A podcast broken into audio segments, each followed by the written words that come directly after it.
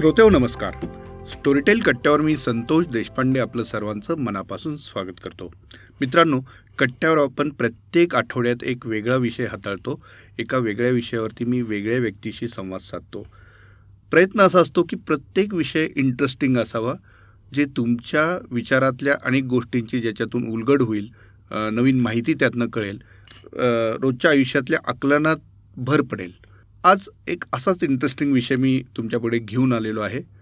तो विषय म्हणजे हनी ट्रॅप आणि स्पाय म्हणजे हेरगिरी आणि हनी ट्रॅप ह्या ज्या गोष्टी आपण हल्ली वाचतो नेहमी वेगवेगळ्या बातम्यांमधून किंवा पिक्चरमधनं सिरीजेसमधनं तर ह्या विषयाची थोडीशी वेगळ्या पद्धतीने उलगड करायचा आज मी प्रयत्न करणार आहे.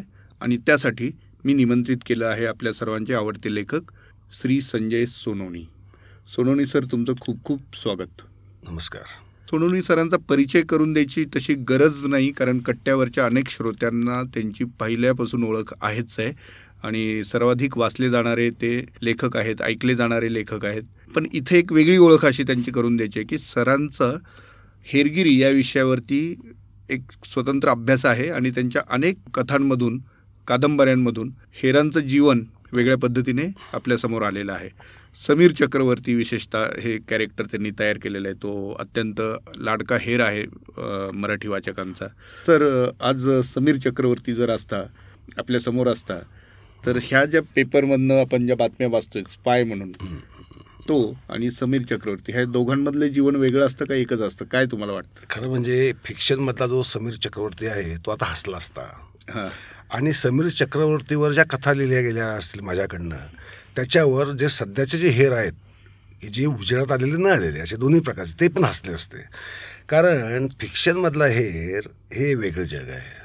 आणि वास्तवातलं हेरगिरी हे अत्यंत वेगळं जग आहे. वा. आता हेच काय वेगळं जग आहे? दोघांचं काय वेगळेपण आहे? आणि आपण काय वाचतोय काय पाहतोय? ह्याच्यातलं आणि प्रत्यक्षात हेर ज्या पद्धतीने जीवन जगत असतात त्यांचं काम करत असतात ह्याच्यात काय मूलभूत फरक आहे? हे आज आपल्या कट्ट्याचा मुख्य विषय आहे. हा आज आपल्या कट्ट्याचा मुख्य विषय आहे. सुरुवात आपण अशी करूया. सध्या पुण्यात विशेषतः एका बातमीने सगळ्यांचं लक्ष वेधलं. एका प्रतिष्ठित संरक्षणविषयक संस्थेमध्ये हेरगिरीचं प्रकरण उघडकीस आलं. हनी ट्रॅपचं. आणि त्यामुळं खरं तर खूप चर्चा सगळीकडे सुरू झाली. मग त्याच्याशी संबंधित अनेक विषय आता हळूहळू उलगडायला सुरुवात झाली. मग हनी ट्रॅप हा शब्द सर्वसामान्य लोकांपर्यंत पोहोचला.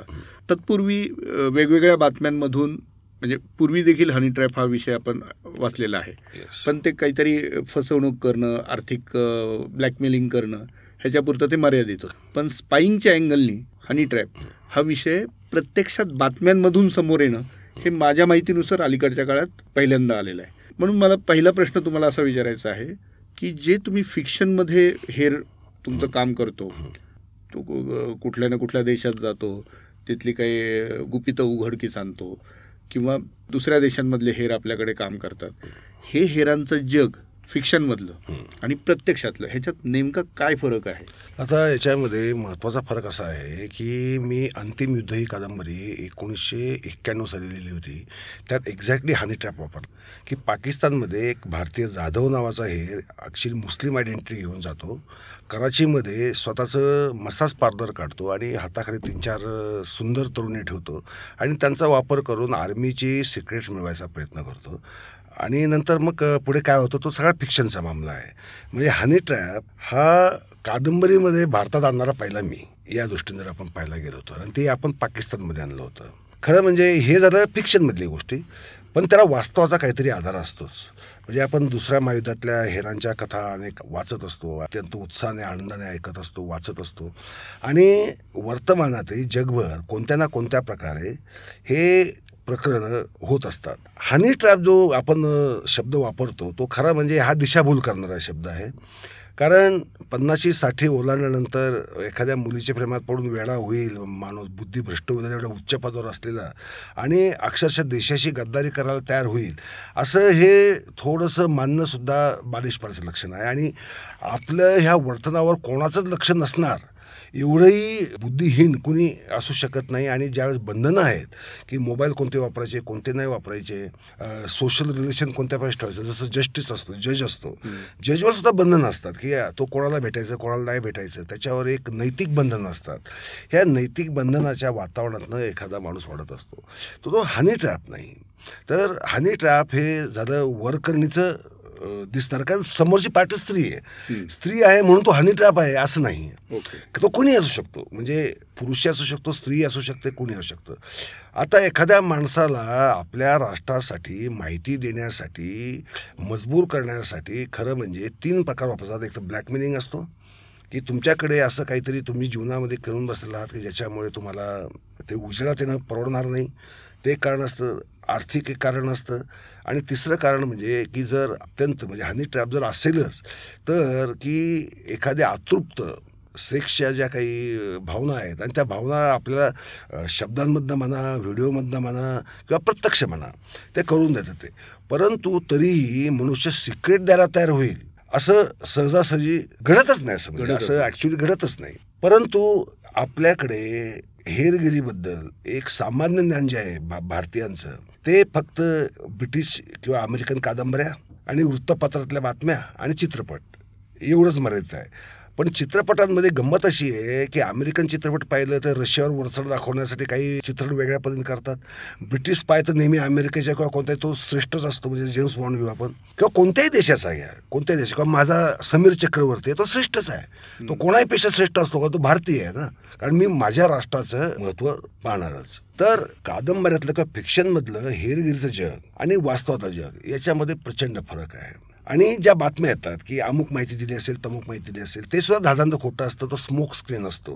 कारण काय माहिती दिली हे जर साऱ्या जगाला कळालं तर नुसतं ज्याला माहिती दिली ते शत्रू राष्ट्र नुसतं जागं होणार नाहीये. तो उरलेलं सगळं जग जागं होणार आहे. कारण तसं पाहिलं तर वास्तवामध्ये सगळेच राष्ट्र एकमेकांची तशी शत्रूच असतात. कोणीही मित्र राष्ट्र नसतं. नाही तर अशी हेरगिरी होऊ शकत नाही. भारतामध्ये माझा अंदाज आहे किमान ते दीड ते दोन लाख हे हेर कोणत्या ना कोणत्या राष्ट्रासाठी कोणत्या ना कोणत्या प्रकारची हेरगिरी करत आहेत. मग ती इकॉनॉमिक हेरगिरी असेल ती इंडस्ट्रीयल हेरगिरी असेल ती सामाजिक हेरगिरी असेल हिस्टॉरिकल हेरगिरी असेल किंवा लष्करी गुपितांची हेरगिरी असेल. म्हणजे हेरगिरीचे अनेक प्रकार आहेत. आपल्याला माहीतच नसतं की हेरगिरीचे एवढे व्यापक प्रकार पडतात आणि त्या डिसिजन मेकिंगवर म्हणजे अगदी एखाद्या देशाचं अन्नधान्याचं उत्पादन एक्झॅक्टली किती होणार आहे? ही माहिती मिळवणं प्रत्येक राष्ट्राच्या दृष्टीने महत्त्वाचं आहे. कारण आंतरराष्ट्रीय जे काही प्रोजेक्शन्स असतात त्या निर्णयांवर हे सगळे परिणाम करणारे घटक असतात.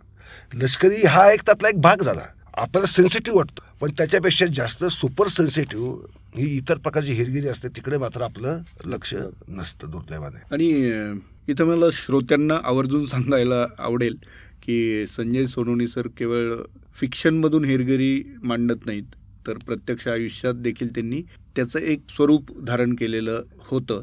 म्हणजे डिटेक्टिव्ह या विषयात त्यांनी काम केलेलं आहे. ते स्वतः डिटेक्टिव्ह म्हणूनही काम त्यांनी पूर्वी केलेलं आहे. त्याच्यामुळे या विषयावरती ते ॲथॉरिटीने नक्कीच बोलू शकतात. सर आता तुम्ही खूप छान सांगितलं की प्रत्येक राष्ट्र एकमेकाची हेरगिरी जनरली करतच असतं. दोन मित्र राष्ट्र ज्यांना आपण म्हणतो म्हणजे आता ब्रिटन अमेरिका हे मित्र राष्ट्र आहेत किंवा अमेरिका इस्रायल मित्र आहेत ते पण एकमेकांवरती हेरगिरी का करत असतात? दोन गोष्टी आहेत त्याच्यामध्ये एक तर राजकीय भाग आहे. एक तर तुम्हाला समजा युरोपियन युनियन आहे त्यातनं ब्रिटनने युरोप युनियनमध्ये राहायचं की नाही राहायचं हा जगासाठी क्रुशल प्रश्न आहे अमेरिकेसाठी क्रुशल प्रश्न आहे. किंवा मग युरोप युनियन आणि चीन यांचे आंतरराष्ट्रीय किंवा व्यापारी संबंध कसे असणार हा सुद्धा आंतरराष्ट्रीय प्रश्न आहे. अशा स्थितीत ब्रिटन कोणते निर्णय घेणार आहे. मग स्पाईंग इसेन्शियल आहे. कारण ब्रिटन आपला निर्णय मित्र राष्ट्र आहे म्हणून काय शेअर तर करणार नाही. करणार नाही. ही उघड गोष्ट आहे. अशा वेळेस हेरगिरी ही अपरिहार्य होते आणि ती करावीच लागते कारण जर ज्यावेळेस तुम्ही डिसिजन मेकरच्या असता किंवा राष्ट्रप्रमुख असता प्रत्येक राष्ट्राला आपले हितसंबंध जपावेच लागतात. मित्र राष्ट्र आहे म्हणजे काही सामाजिक गोष्टीबद्दल आपल्याला ते मदत लावू शकेल किंवा दुष्काळ पडला तर अन्नधान्याचा पुरवठा करेल. एक वेळ. किंवा कोणती गरज लागली? किंवा समजा तिथे अचानक भूकंप झाला किंवा दुसरं काही आपत्ती आली तर मदत करणं हा वेगळा भाग. उद्या जर चीनमध्ये आपत्ती आली तर भारतही मदत करणारच आहे. म्हणून भारत आणि चीन हे मित्र राष्ट्राचं आपण म्हणता येईल का? तर नाही म्हणता येणार. त्यामुळं हे संबंध आंतरराष्ट्रीय एकमेकांच्या हितासाठी निर्माण होणारे संबंध वेगळे आणि आपले हितसंबंध सांभाळण्यासाठी प्रत्येक राष्ट्रात नेमकं काय चाललं आहे याची खडानं खडा माहिती ठेवणं. म्हणजे सोशल जीवनात काय चाललंय? इतिहास संशोधनात काय चाललंय? साहित्यिक जीवनात काय चाललंय? इतिहास संशोधन तुम्हाला धक्का बसेल. बरेचसे हेर इतिहास काळापासून इतिहास संशोधकांनी जास्त हेरगिरी केलेली आहे. बर. हो हो. इतिहास संशोधक हे सर्वात मोठे हेर आहेत. कारण त्यांना इझिली ॲक्सेस असतो ना सगळीकडे. म्हणजे मला सांगायला आवर्जून आवडेल श्रोत्यांना की संजय सोनवणे एक खूप चांगले इतिहास संशोधक आहेत. इतिहासाचं संशोधन कसं चालतं हे त्यांना माहिती आहे. आणि त्याच अनुषंगाने आता ते बोलतायत का वेगळ्या अनुषंगाने बोलतायत? म्हणून मी त्यांना हा प्रश्न आता इथं विचारू इच्छितो की हेरगिरीचा इतिहास काय आहे? हेरगिरीचा इतिहास? तो तर बराच प्राचीन आहे.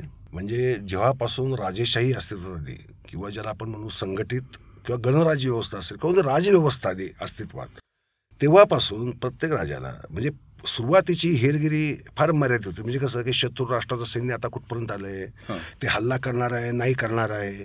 त्या राजाच्या मनात काय आहे? मग त्याच्या मंत्र्यांच्या मनात काय आहे? मग आपल्या बाजूचे मंत्री कोण असतील? विरोधी कोण मंत्री असतील? मग त्यांना बाजूचं कसं करून घ्यायचं? अशा प्रकारे ज्याला आपण सामरिक निर्णय घेण्यासाठीची हेरगिरी ही प्राचीन काळापासून आहे. त्याला व्यापक स्वरूप जसं हा राष्ट्र सिद्धांत जेव्हापासून आला प्रबोधन काळानंतर त्याचं स्वरूप बदललं जरा. राष्ट्रवाद हा महत्त्वाचा ठरला. आणि मग स्वरूप त्याच्यामध्ये व्यापक होत गेलं. कारण त- तंत्रज्ञान वाढलं दळणवळणाची साधनं वाढली. म्हणजे पूर्वी तारा यंत्र वापरली जायची मग कोड लँग्वेजमध्ये संदेश दिले घेतले जायचे. मग ते कोड ब्रेक करण्यासाठी वेगळं डिपार्टमेंट करावं लागायचं. वगैरे अशा प्रकारे ते हेरगिरीचा विकास होत गेला. परंतु आपण जर कौटिल्याचं अर्थशास्त्र जरी पाहिलं आपण किंवा रामायण महाभारतातल्या अनेक गोष्टी पाहिल्या तर आपल्या लक्षात येईल की हेरगिरी ही प्रत्येक राष्ट्राने किंवा प्रत्येक राजाने महत्वाची मानली. शिवाजी महाराज आपलं अत्यंत उत्कृष्ट उदाहरण आहे सातवानांचं उदाहरण आहे यादवांचं उदाहरण आहे. तर हेरगिरीमध्ये जे राजे यशस्वी झाले आतापर्यंत ज्यांनी म्हणजे इन्फॉर्मेशन इज द नॉलेज किंवा की ऑफ ऑल सबस्टन्स असा जो मुख्याबंदी ती हेरगिरीमुळं. अर्थात या हेरांचा इतिहास कुणी प्रॅक्टिकली लिहिला नाही कारण ते शक्यच नाही कारण ते मुळात त्यांचं कामच गुप्त असतं. किंवा त्यांना दिले जाणारे आदेश त्यांच्याकडे येणारी माहिती ती सगळीच गुप्त स्वरूपाची असते. त्यामुळे लिखित इतिहास उपलब्ध नाही परंतु कौटिल्याने अर्थशास्त्रामध्ये कोणत्या कोणत्या प्रकारचे हेर आहेत?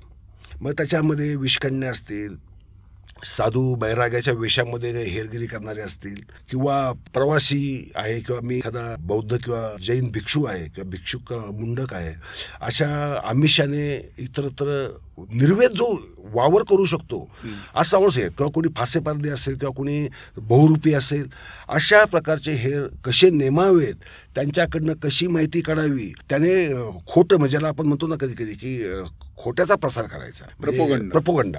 प्रपोगंडे. कसे करत जायचे मग लोकांमध्ये हळूच अफवा कशा सोडून द्यायच्या. म्हणजे शत्रू येणार आहे चालून येणार आहे. म्हणजे शिवाजी महाराजांनी सुरतला केलं होतं की शत्रू चालून येणार आहे अशी अफवा पसरवली की अशा अफवा झपाट्याने पसरत जातात. त्यावेळेस राजाने शांत बसायचा. तो काहीच करत तो वातावरण निर्माण करतो फक्त की हल्ला येणार आहे. मग तो हल्ला येणार आहे म्हटल्यानंतर जो शत्रू राजा जो आहे तो नेमकी पूर्वतयारी काय करतो? पाहायला काय मिळतं? ते पाहायला मिळतं ना की त्याच्याकडे सैन्य किती आहे त्याच्याकडे साधनं कोणती आहेत? आणि अशी अफवा पसरल्यानंतर खरोखर जर आपण चाल करून गेलो तर तो प्रतिकार करण्यासाठी काय काय साधनं वापरू शकेल? कोणते मार्ग वापरू शकेल? त्याची चाचपणी चाचपणी. ही सगळी चाचपणी करण्याची हेरगिरीचा हा इतिहास फार पुरातन आहे. आणि पुन्हा एकदा सांगेल की हेरगिरीमध्ये ज्या राजसत्तेने प्राबल्य मिळवलं प्रभुत्व मिळवलं त्याचा नेहमीच वरद हस्त राहिलेला आहे वर्चस्व राहिलेलं आहे आणि तो टिकलेला आहे. ज्यांचं असं हे वर्चस्व फसलं त्या राजसत्ता टिकलेल्या नाहीत. तुम्ही आत्ता ज्याचा उल्लेख केला कौटिल्याने ज्या काही गोष्टी सांगितल्या होत्या त्याच्यात एक उल्लेख होता विषकन्या. तोच आता आपण रिलेट करू शकतो हनी ट्रॅप ह्या विषयाला? विषकन्या हा जो शब्द त्याने वापरला आहे. तो म्हणजे कसा की एखाद्या मुलीला लहानपणापासून विषयाचं थोडं थोडं थोडं थोडं देत जायचं. आणि मग ती मोठी झाली की तिचं शरीरच विषमय बनलेलं असतं. मग शत्रू राजाला समजा मारायचं आहे ठाणं मारायचं येणे जायचं त्याच्यावर प्रेम करायचं हे करायचं चुंबन घेतलं म्हणजे तो मेला. म्हणजे त्याचा हत्या करायची अशा स्वरूपाचं होतं. परंतु हे अतिशयोक्त आहे. त्या अर्थाने विषकन्या असू शकत नाही. कारण असं घडणं मुळात विज्ञानाला आजही शक्य झालेलं नाही तर तेव्हा काय शक्य झालं? परंतु परंतु हा. मी तुमच्याच मुद्द्यावर येतो की स्त्री आणि पैसा आणि सत्ता या तीन गोष्टी या माणसाला त्याच्या कर्तव्यापासून च्यूत करू शकतात ढळवू शकतात. माणूस त्याचा विवेक विसरतो त्याचा निष्ठा विसरतो त्याची तत्व विसरतो आणि तो वेड्यासारखा व्हायला लागतो. ह्या तीन गोष्टी ह्या नशेसारख्या आहेत.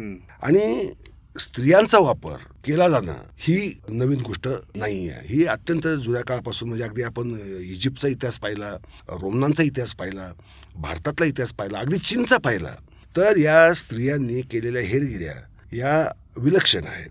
या स्त्रियांनी जगाच्या इतिहासाला कलाटणी देणाऱ्या घटना निर्माण केलेल्या आहेत हे सुद्धा वास्तव आहे. परंतु आधुनिक काळामध्ये जेव्हा आपण वर्तमानात येतो की सेक्स किंवा स्त्री मिळवणं हे एवढं सोपं झालेलं आहे जे आधीच्या काळात शक्य नव्हतं. आधीच्या काळात अवघड होतं असं. कारण स्त्रियांची प्रतिष्ठा स्त्रियांची घराणी त्यांचं महत्त्व याचं एक वेगळंच वातावरण होतं. आज तसं राहिलेलं नाही आहे एका दृष्टीने जर आपण पाहायला गेलो तर तुम्हाला नुसता पाहायचा आहे सेक्स तर हजारो क्लिप्स अवेलेबल आहेत. तुम्हाला मोबाईलवर अवेलेबल आहेत किंवा इंटरनेटवर अवेलेबल आहेत तो काही भाग नाही आहे प्रत्यक्ष करायचं झालं तर जगामध्ये आ- अनंत स्थानं आहेत की जे तुम्ही ते करू शकता. त्यामुळे हेरगिरी करायला सेक्स हा खरं म्हणजे पाय नाही बनवू शकत. बरं प्रेमात पडावं. प्रेमात पडला म्हणून हे झाला. तर त्या प्रेमात पडण्यासाठी जी एक सोशल कॉन्टॅक्ट लागतो एक वेळ द्यावा लागतो आणि त्यानंतर ते कधीतरी कुठेतरी हे होतं. परंतु ज्यावेळेस मला कोणी माझ्या कामाबद्दल को- विचारायला लागलं कोणी काही किंवा एकदम जे दैनंदिन का विचारणं ठीक आहे परंतु जे सेन्सिटिव्ह मॅटर आहे त्याच्याबद्दल जर कोणी विचारायला लागलं तर माझ्या मते की हे सगळे अधिकारी इनप ट्रेंड असतात की अशा गोष्टींना बळी पडून पडू नये. यासाठी त्यांना ट्रेनिंग दिलंच जातं. त्यांचं वर्षातनं एकदा त्यांचा ब्रेन वॉशिंगच म्हणू आपण त्याला एक प्रकारे. तुम्ही हेरगिरीला बळी कसं पडू नये? नाही यासाठी एक छोटासा एक रिफ्रेशमेंट कोर्स असतो तो. तर त्यामुळे हे होणं अशक्य आहे. परंतु जर काही तुमच्याकडे ब्लॅकमेल करण्यासाठी एखादी गोष्ट असेल की जी तुमच्या जीवनामध्ये तुम्हाला उजेडात आली ती विध्वंस करू शकेल अशी गोष्ट जर कोणाच्याकडे असेल तर मात्र तुम्ही तुमची सेन्सिटिव्ह इन्फॉर्मेशन जास्त सहजपणे देऊ शकता. जे हनी ट्रॅपमध्ये शक्य नाही पण अशा गोष्टीमध्ये शक्य आहे. आणि दुसरी गोष्ट पैसा. किंवा तिसरी स्थिती अशी अनेकदा निर्माण केली जाते की जी तुम्हाला ह्युमिलेटिंग आहे. आणि जी फक्त मलाच माहिती आहे आता कारण ती स्थिती मीच निर्माण केली एखाद्या विशिष्ट ठिकाणी निर्माण केली विशिष्ट स्थितीत निर्माण केली. आणि त्याचा साक्षीदार मी आहे. अशा वेळेस मी तुम्हाला ब्लॅकमेल करू शकतो किंवा तुम्हाला त्याला बळी पाडू शकतो. परंतु आजच्या काळामध्ये एखाद्याला हेरगिरी करायला लावणं कारण आपला हेर दुसऱ्या देशात पाठवणं हा भाग वेगळा. त्यासाठीचं ट्रेनिंग वगैरे कसं दिलं जातं वेगळं. उदाहरणार्थ आपले जे कुलभूषण जाधव होते माझं तर प्रामाणिक मत आहे की ते हेरच नाही आहेत कारण त्यांना ज्या पद्धतीने ट्रेनिंग देऊन पाठवायला पाहिजे होतं ते दिलं गेलेलं दिसत नाही. त्यांच्याकडचे पासपोर्ट असतील त्यांचे फोनवरचं संभाषण असेल नातेवाईकांना सांगितलं केलेलं ते otherwise if he was trained it was impossible ते तसं झालंच नसतं ते केलंच नसतं. तसं किंवा त्याचे. पुरावे सोडले नसते. बरं का. परंतु माझ्याच राष्ट्रातला माझ्याच एखाद्या सेन्सिटिव्ह ठिकाणी काम करणारा माणूस ज्या वेळेस हेर बनतो ही राष्ट्राच्या दृष्टीने चिंता करण्यासारखीच गोष्ट असते नंबर वन आणि दुसरी गोष्ट अशी की मग त्याने असं का केलं असेल? ते वृत्तपत्रात आपल्याला कधीही वाचायला मिळणार नाहीये. कारण ह्या गोष्टी मुळातच हेरगिरीच्या गोष्टीच गुप्त ठेवल्या जातात. ही गोष्ट सुद्धा गुप्तच ठेवली जाईल. परंतु जी कारणं पेपरला येत आहेत की अमुक अस्त्र तमुक क्षेपणास्त्र याची माहिती दिली ती दिली. हे काय खरं नाही आहे ते काय मला खरं वाटत नाही. कारण वेगळं असू शकतं. वेगळंच असणार. कारण का? की क्षेपणास्त्रांबद्दल किंवा कोणत्याही गोष्टी ह्या टेक्नॉलॉजी आता वर्ल्ड वाईड एवढ्या कॉमन झालेल्या आहेत की त्याच्यामध्ये नाविन्य किंवा एकदम तुम्ही काहीतरी जगावेगळं शोधलंय असा तर काही नाही आहे हे बरोबर आहे. अशा कुठल्याही हेरगिरीच्या प्रकरणाचा जेव्हा एजन्सीजला छडा लागतो किंवा त्यांना संशय येत तेव्हा जनरली कशा पद्धतीने सोर्स आणि रिसिव्हर हे कशा पद्धतीने ट्रॅक केले जातात? आणि आधी कुणावरती कारवाई केली जाते? माझ्या माहितीप्रमाणे असं आहे की माहिती कोणाला दिली गेली आहे हे सगळ्यात महत्त्वाचं असतं. रिसिव्हर रिसिव्हर तो रिसिव्हर कोण आहे? कुठला आहे? कोणत्या पदावर आहे? कोणासाठी काम करतो? कोणाचा एजंट आहे? कारण समजा पाकिस्तानमध्ये तो राहतोय. पण तो पाकिस्तानसाठीच काम करत असेल असं काही नाही आहे तो इराणसाठी करू शकतो अफगाणिस्तानसाठी करू शकतो अमेरिकेसाठी करू शकतो किंवा चीनसाठी करू शकतो. त्यामुळं त्याचं नॅशनॅलिटी इज नॉट इम्पॉर्टंट तर इम्पॉर्टंट हे आहे तेच त्यांना शोधणं आपल्या एजन्सीच्या दृष्टीने म्हणजे समजा मी असतो तर मी पण तेच शोधलं असतं की हा कोण आहे कोणासाठी काम करतो? आणि कोणत्या पद्धतीने इन्फॉर्मेशन सर्क्युलेट होते आणि किती काळ होते नंबर वन मग रिसिव्हरकडं माहिती येते मग ते कोणत्या कोणत्या सोर्सेसमधनं येते? सोर्स एकच असतो असं नाही. सोर्स अनेक असू शकतात. तुम्ही कारण काय होतं की आम्हाला व्हेरीफाय करायचं असतं की ही माहिती खरी की खोटी आहे. मग मी काय करणार की संतोष देशपांडे एक माहिती देत आहेत मग त्यांचा चिरंजीव दुसरीच माहिती देतोय. मग त्यांचा स्टाफ कोणती माहिती देतोय? मग या तीन माहितींमध्ये साम्य ज्यावेळेस आम्हाला दिसतं त्यावेळेस आम्ही कुठे ती माहिती खरी याच्यावर विश्वास ठेवणार. म्हणजे आधी सगळ्यात आधी माहिती व्हेरीफाय केली जाते. आधी माहिती व्हेरीफाय केली जाते कोणाला दिली गेली ती व्हेरीफाय केली जाते आणि मग कोणाकोणत्या सोर्सकडनं ती आलेली आहे. हम्म. म्हणजे सोर्स सगळ्यात शेवटी सगळ्यात शेवटी ओके मग त्या सोर्सेसवर पूर्ण आधी किमान पाच सहा महिने लक्ष ठेवलं जातं. मॉनिटर केलं जातं. म्हणजे लक्ष ठेवलं जातं म्हणजे मॉनिटर म्हणजे अगदी आपल्या पिक्चरमध्ये बघतो तसं पाठलाग बिटला काय केला जात नाही. किंवा कमरेला रिव्हॉल्वर लावले फेलटॅट घातली आहे. असं काही नसतं. मॉनिटर केलं जातं. त्यासाठी अत्याधुनिक साधनं हेर खात्याकडे सगळ्यात जास्त सेन्सिटिव्ह अत्याधुनिक साधनं असतात. ते मॉनिटर म्हणजे तुम्ही भिंती आड काय बोलणार हे सुद्धा ऐक ऐकता येईल. एवढ्या क्षमतेची साधनं असतात. आणि मग ज्यावेळी यांच्या लक्षात येतं एवढं मॉनिटर केल्यानंतर की येस हा कल्प्रिट आहे. मगच त्याच्यावर कारवाई केली जाते. कारण उठसूट जर कारवाई करायला गेलं तर इतरांचं मनोधैर्य सुद्धा खालावणार.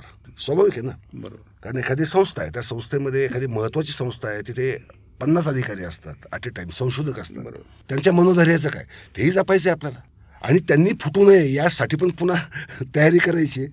कारण शक्यता असते धोका असतो. तोही धोका असतो. मग अशा स्थितीत फार डेलिकेटली हँडल करावं लागतं. आणि मला आशा आहे की एवढ्याच डेलिकेटली हँडल केलं गेलं असेल. आणि मग ज्यावेळेस लक्षात आलं की देर इज नो एस्केप आपल्याकडे सफिशियंट प्रूफ आहे त्यावेळेस पुढे येतात गोष्टी.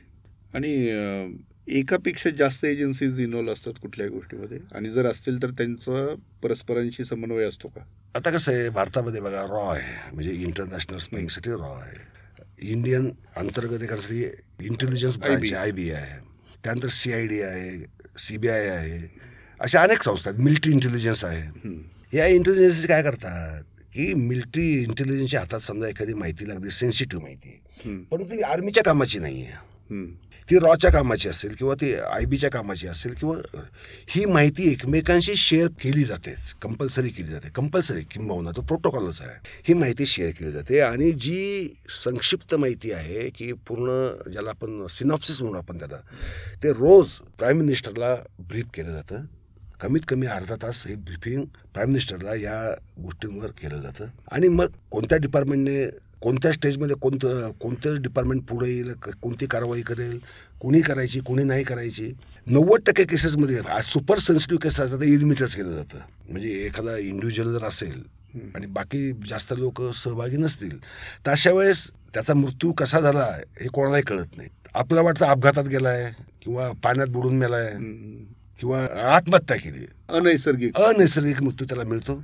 आणि कोणालाही कळत नाही त्याचा मृत्यू का झाला काय असं झाला त्याने असं काय केलं होतं हे काही कळत नाही. आणि ज्यावेळेस लक्षात येतं की जाळं मोठं आहे ते सगळं जाळं जर उजळत आणायचं असेल तर मात्र सुरुवातीला ह्या एक एक एक एक अरेस्ट केल्या जातात. त्यांच्यावर कारवाई सुरू केली जाते.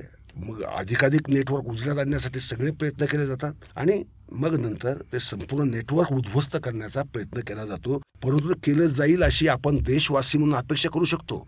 ते होतच किंवा केलं जातच असं म्हणता येत किंवा त्याची कारण त्याच्यामध्ये अनेक गोष्टी आहेत. इन्व्हॉल्व आहेत नाही नाही हे खूपच सेन्सिटिव्ह सगळ्या गोष्टी असतात अर्थातच आणि तुम्ही म्हणता तसं एखाद्या कुठल्याही सुदैवानी खोटी जरी ती बातमी असली तरी ती जर बाहेर आली चुकून. किंवा ती चुकीच्या पद्धतीने त्याचं रिप्रेझेंटेशन झालं. त्यामुळे त्या संस्थेचं मनोधैर्य त्याच्यावरती परिणाम होऊ शकतो येस आणि हे पण कन्सिडर केलं जातं येस. येस कारण ते जर केलं नाही तुझ्या इंटेलिजन्स खात्यांचा उद्देशच धुळीला मिळतो. आता हे आपण सगळ्या गोष्टी बोललो पण अशा कधी काही केसेस असतात का जिथे सिस्टीममध्येच तो हेर घुसला आहे. हे प्रत्येक म्हणजे फिक्शनमध्ये पाहतो आपण पण प्रत्यक्षात असं झालेलं असतं का? असं काही ठिकाणी घडलेलं आहे जगभर भारतातही घडून गेलेलं आहे किंवा भारतीय हेरांनी पाकिस्तानमध्ये अगदी जनरलच्या लेवलपर्यंत आर्मीमध्ये घुसून म्हणजे नाव बदललेला माणूस आर्मीमध्ये प्रवेश मिळवून जनरलच्या लेवलपर्यंत गेला इथपर्यंत हे सिस्टीममध्ये घुसणं होतं. परंतु त्यासाठी हेराला जे ट्रेन केलं जातं आणि त्या हेराची जी मनोधैर्य असतं की बघा हेर कोण होऊ शकतं? मला वाटलं हेर व्हावं म्हणून मी हेर नाही होऊ शकत. माझी देशभक्ती आहे म्हणून मी हेर नाही होऊ शकत. त्यासाठी माझे नातेवाईक कोण आहेत? माझे सोशल बॅकग्राऊंड काय आहे? माझी मनस्थिती काय? म्हणजे मी किती इमोशनल आहे? किती स्थिर बुद्धी आहे? आणि मी हे आत्ताचं माझं कम्फर्ट झोनमधलं जगणं सोडून एक नवीनच आयडेंटिटी घेऊन नवीनच क्षेत्रामध्ये जाऊन तिथे त्या निष्ठेने सातत्याने काम कसं करत राहील या गोष्टी अवलंबून असतात. काही हेर यात यशस्वी होतात. सिक्कीम भारतात आला. याच्यामागं आपलं जे का होते हे काव म्हणजे भारतातले आतापर्यंत झालेले सुपर स्पाय म्हणून आपण त्यांना. म्हणजे खऱ्या अर्थाने जेम्स जेम्स बॉन्ड. रॉ ही त्यांचीच देणगी त्यांचीच देणगी. आणि किंबहुना त्यांना जर रॉचं प्रमुख बनवलं गेलं किंवा बांगलादेश आहे बांगलादेश जो वेगळा केला आपण पाकिस्तानपासून तोडून त्याला काव यांची नीती कारण पुन्हा सांगतो हेर म्हणजे फेलठॅट घालून आणि रिव्हॉल्वर घेऊन हिंडणारा माणूस नव्हे. तो खरोखर इंटेलिजंट असतो म्हणून इंटेलिजन्स म्हणतो आपण त्याला. तो खऱ्या अर्थाने इंटेलिजन्स असतो तो खऱ्या अर्थाने अनालिसिस करतो आणि हेरतो बरोबर काय तो. हेर म्हणजे काय? हेरतो तो हेर. अशा अर्थाने की तो वीक पॉईंट्स कुठे आहेत? शत्रूमधले वीक पॉईंट्स कोणते? कोणत्या माणसाला मी उचलू शकतो? कोणत्या माणसाला खड्ड्यात लोटू शकतो? कोणत्या माणसाला जिवंत ठेवायचं आहे कोणाला मारून टाकायचं आहे इतकं मला निर्दयपणे डिसिजन घ्यावे लागतात. त्यासाठी इमोशनल माणसाचं ते काम नव्हे. आणि तुम्ही मगाशी ज्याचा उल्लेख केलात की हेर कुणालाही बनता येत नाही. पण फिक्शन वाचून अनेकांच्या मनात असा प्रश्न येतोच अरे खरं हे फार इंटरेस्टिंग वाटतं बरं का आपण आता हेर बनवूया तर ह्या लोकांना तुम्ही नाराज कराल का त्यांना काही प्रोत्साहन द्याल? मी त्यांना असं म्हणेल की हेरगिरीची स्वप्न अवश्य बघा. मनातल्या मनात. स्वप्न पहा मनातल्या मनात. परंतु हेर बनणं म्हणजे वाटतं तसं थ्रिलिंग आयुष्य नाही. ते अत्यंत रटाळ अत्यंत बोर करणारं आणि सहनशक्तीची परीक्षा पाहणारं काम असतं. काही काही माणसं दोन दिवसात वैतागतात समजा एखादा तुम्हाला पाठला करायचा. अगदी आपण साधं हेरगिरी धरू. खाजगी गुप्तेरमधलं फक्त दोन दिवस पाठला करायचं नजर ठेवायची फक्त. हा कुठं जातो काय करतोय? बस. दोन दिवस सोडा. अर्ध्या दिवसामध्ये तुम्ही म्हणाल झक मारली तुझ्या मागा लागलो बाबा मी बसतो इथं. मस्त बिअर घेत. असं म्हणणार. कारण त्यासाठी लागणारा परसिस्टन्स जो आहे जी एक मेंटल क्षमता ज्याला आपण मानसिक क्षमताच म्हणू तर शारीरिक क्षमता नाही इथे महत्वाची. एक मानसिक क्षमताच लागते. की पेशन्स ट्रमंडस पेशन्स आणि इथे तर महिनोने महिने वर्षानुवर्ष पेशन्स ठेवावा लागतो. कारण एखादा देशातलं समजा एखाद्या पदावर जायचं समजा पाकिस्तानला जाऊन मला आर्मी जनरल व्हायचं आहे तर मला कमीत कमी पंधरा ते वीस वर्ष घालवायची तयारी ठेवावी लागते. That to forgetting my own identity हं, हं, हं. नाही का? आणि छोट्या छोट्या गोष्टींची माहिती काढायची तर त्यात वर्ष दोन वर्ष निघून जातात. आणि पुन्हा जी हाती ती माहिती ती काय कामाची वरिष्ठांची आणि काय कामाची नाही? हे मला माहीत नसतं. मला येणारी प्रत्येक माहिती मात्र इमानदारीत वर पाठवावी लागते. मग मी व्हॅल्युएबल हे आहे की नाही हे मी नाही ठरवू शकत ना. आणि माझ्या हाती आलेली माहिती कितपत सेन्सिटिव्ह आहे? हे मी ठरवू शकत नाही. म्हणजे I am not to take any decision on that हे ठरवणारे वरिष्ठ असतात. मग तिथे गडबड होते. मग अंतिम युद्ध कादंबरी मी तेच दाखवलं की आपला जो स्पाय आहे आपण जो पाठवला नर्चर केला आहे तोच आपल्या विरोधात गेला की काय अशी शंका आली म्हणून रॉचेस लोक त्याच्यामागे लागले. असंही होतं. म्हणजे आता हे डबल एजंट ज्याला नाही. डबल एजंट नाही. आपल्याच यांना शंका येते. तो डबल एजंट नाही आहे. परंतु अशी शंका येते की तो डबल एजंट आहे.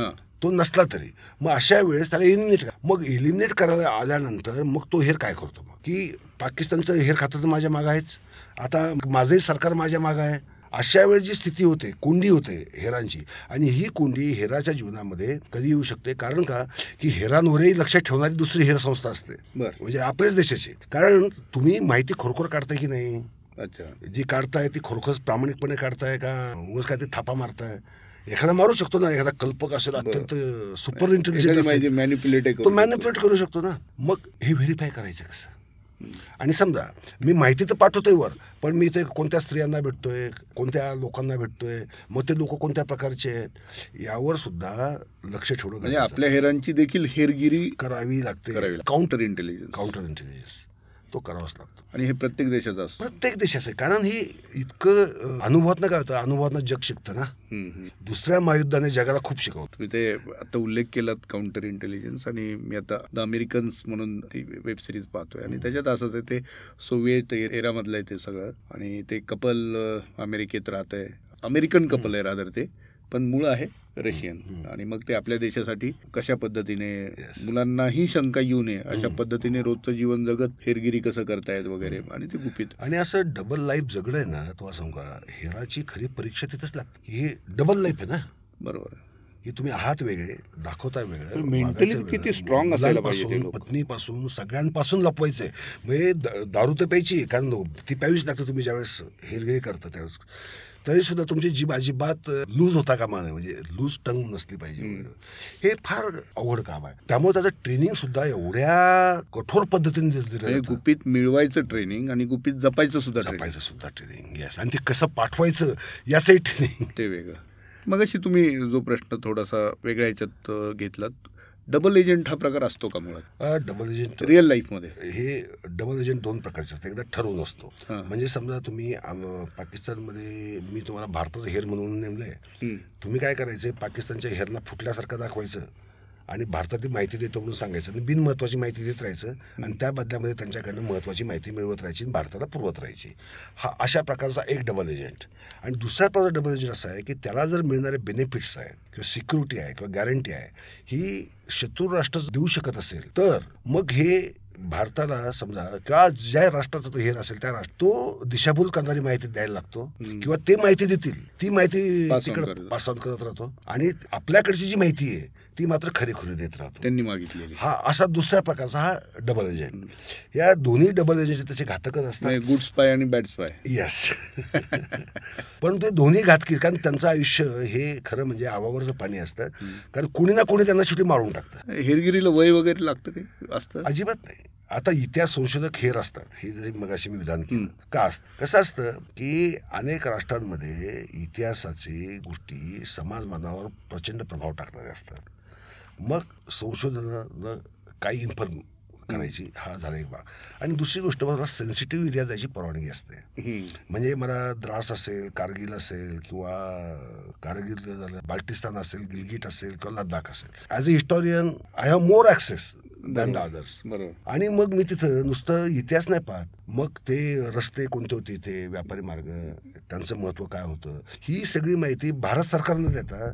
मी त्याची माहिती ज्यावेळेस शत्रू राष्ट्राला द्यायला लागतो. आणि ती दिली जाते. अक्षरशः दिली जाते. हे इतिहासात घडलेलं आहे. भारताच्या बाबतीत तर खूप वेळा घडलेलं आहे. आजही घडतंय. तर इतिहास संशोधक हे एका परीने मोठ्या हेराचं काम करतात. परंतु ते सामान्यांच्या लक्षात येत नाही. आणि हे सगळीकडे असतं. सगळीकडे सगळीकडे सगळे. जगभर होतं जगभर होतं. अमेरिकेत होतं युरोप अनेक ठिकाणी कलाकार देखील असेच त्यांचा वावर हो. असतो. कारण काय असतं? हेरगिरी सोशो इकॉनॉमिक्समध्ये पण हेरगिरी असते. म्हणजे कोणत्या सोसायटीमध्ये काय डिफरन्स आता उदाहरणार्थ भारताचं निरीक्षण बाहेरचा ज्यावेळेस करतो त्यावेळेस इथं काय जाती व्यवस्था एवढं दिसतं फक्त. किंवा इथे हिंदू मुसलमानमध्ये प्रॉब्लेम एवढं फक्त. वर्करनं दिसतं. परंतु इंटरनल खरोखरच ताणेबाणे कसे आहेत? मग मी मला पैसा होता. मी अमेरिका आहे समजा. मला दुबळ्या गटांना पेटवून उठवायचं समजा. दंगली हम्म. मग अशा वेळेस मी ते गट मला शोधावे लागतात ना. पत्रकार सुद्धा हेर असतात ना. बरोबर. म्हणजे इतिहास संशोधक कलाकार हो. पत्रकार. हेर व्हायला ज्यांना जिथे ऍक्सेस आहे. ऍक्सेस आणि ते ओपिनियन मेकर्स आहेत. अशा ठिकाणी. त्यामुळे आता बघा तुम्ही जर बघितलं की पूर्वी भारत रशिया मैत्री संबंध ज्यावेळेस होते. तेव्हा रशियातले लोक भारतातल्या विशिष्टच लोकांना निमंत्रण काय द्यायची? बरोबर आहे. मग ते कुणी असतील म्हणजे साहित्यिक असतील पत्रकार असतील सामाजिक विचारवंत असतील द्यायची. किंवा पारितोषिकं दिली जातात. मोठी मोठी पारितोषिकं ही अक्षरशः विशिष्ट गटाला प्रभावित करण्यासाठी दिली जातात. कारण आता काय झालंय की फिजिकल युद्धापेक्षा म्हणजे गोळीबारी किंवा तोफखान्याच्या युद्धापेक्षा मानसशास्त्रीय युद्ध फार महत्त्वाचं झालं आहे सायकोलॉजिकल. सायकोलॉजिकल वॉरफेअर आणि या सायकोलॉजिकल वॉरफेअरमध्ये आपण इंटरनेटवर बघतो की असं काय होतं की आवाप सडन संतोष देशपांडेंचा रीच कमी केला आहे. पोस्टचा. असं का होतं?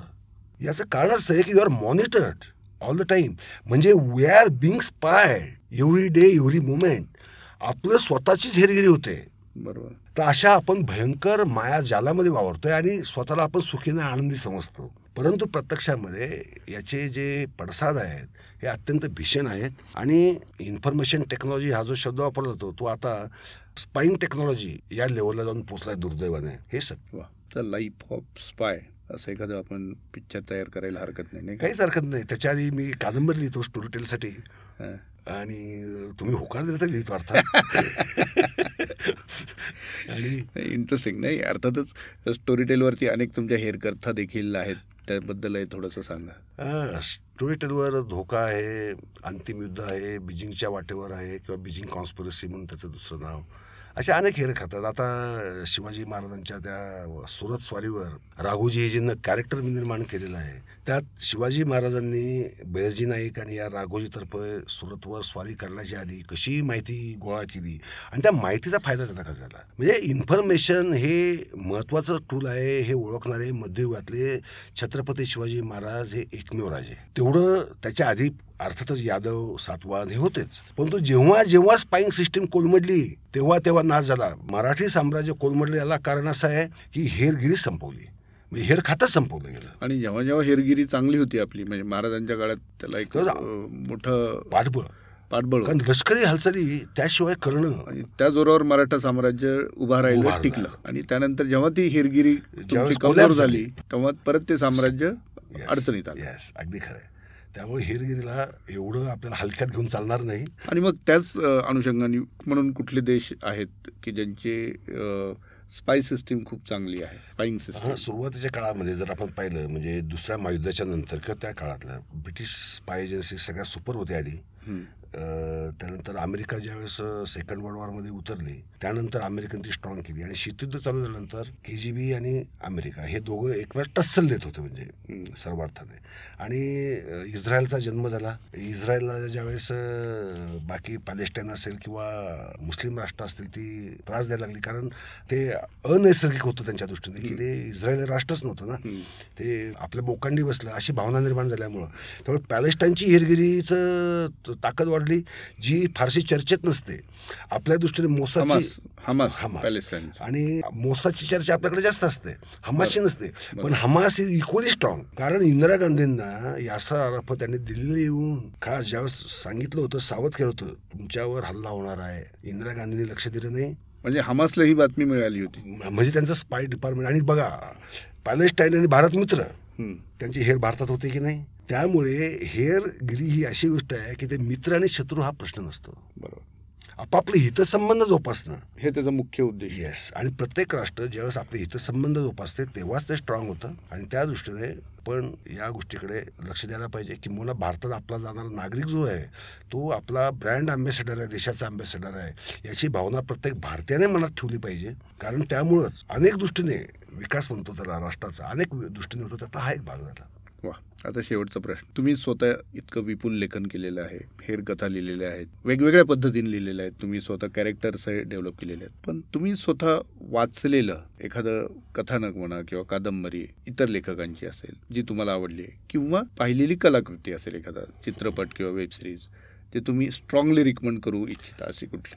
The spy who came in from the cold ही कादंबरी माझी अत्यंत लॅपारची ती कादंबरी आहे. आणि अत्यंत अप्रतिम अशी स्पाय कादंबरी आहे ती की ज्याच्यामध्ये नुसतं स्पायचं जीवन नाही तर त्याच्या ज्या सगळ्या भावना संवेदना उलाढाली उलघाली ह्या सगळ्या इतक्या उत्कटपणे अभिव्यक्त झालेल्या आहेत की त्याला सीमा नाही.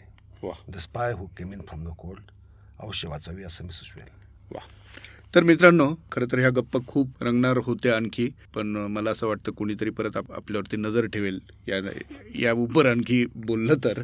त्यामुळे आता या गप्पा मी आटोपत्या घेतो. तुम्हाला हा कट्टा जरूर आवडला असेल आजच्या गप्पा आमच्या. आणि संजयजी तुम्ही खूप मनमोकळेपणाने आणि खूप छान पद्धतीने या सगळ्या गोष्टी आमच्यासमोर आणल्या.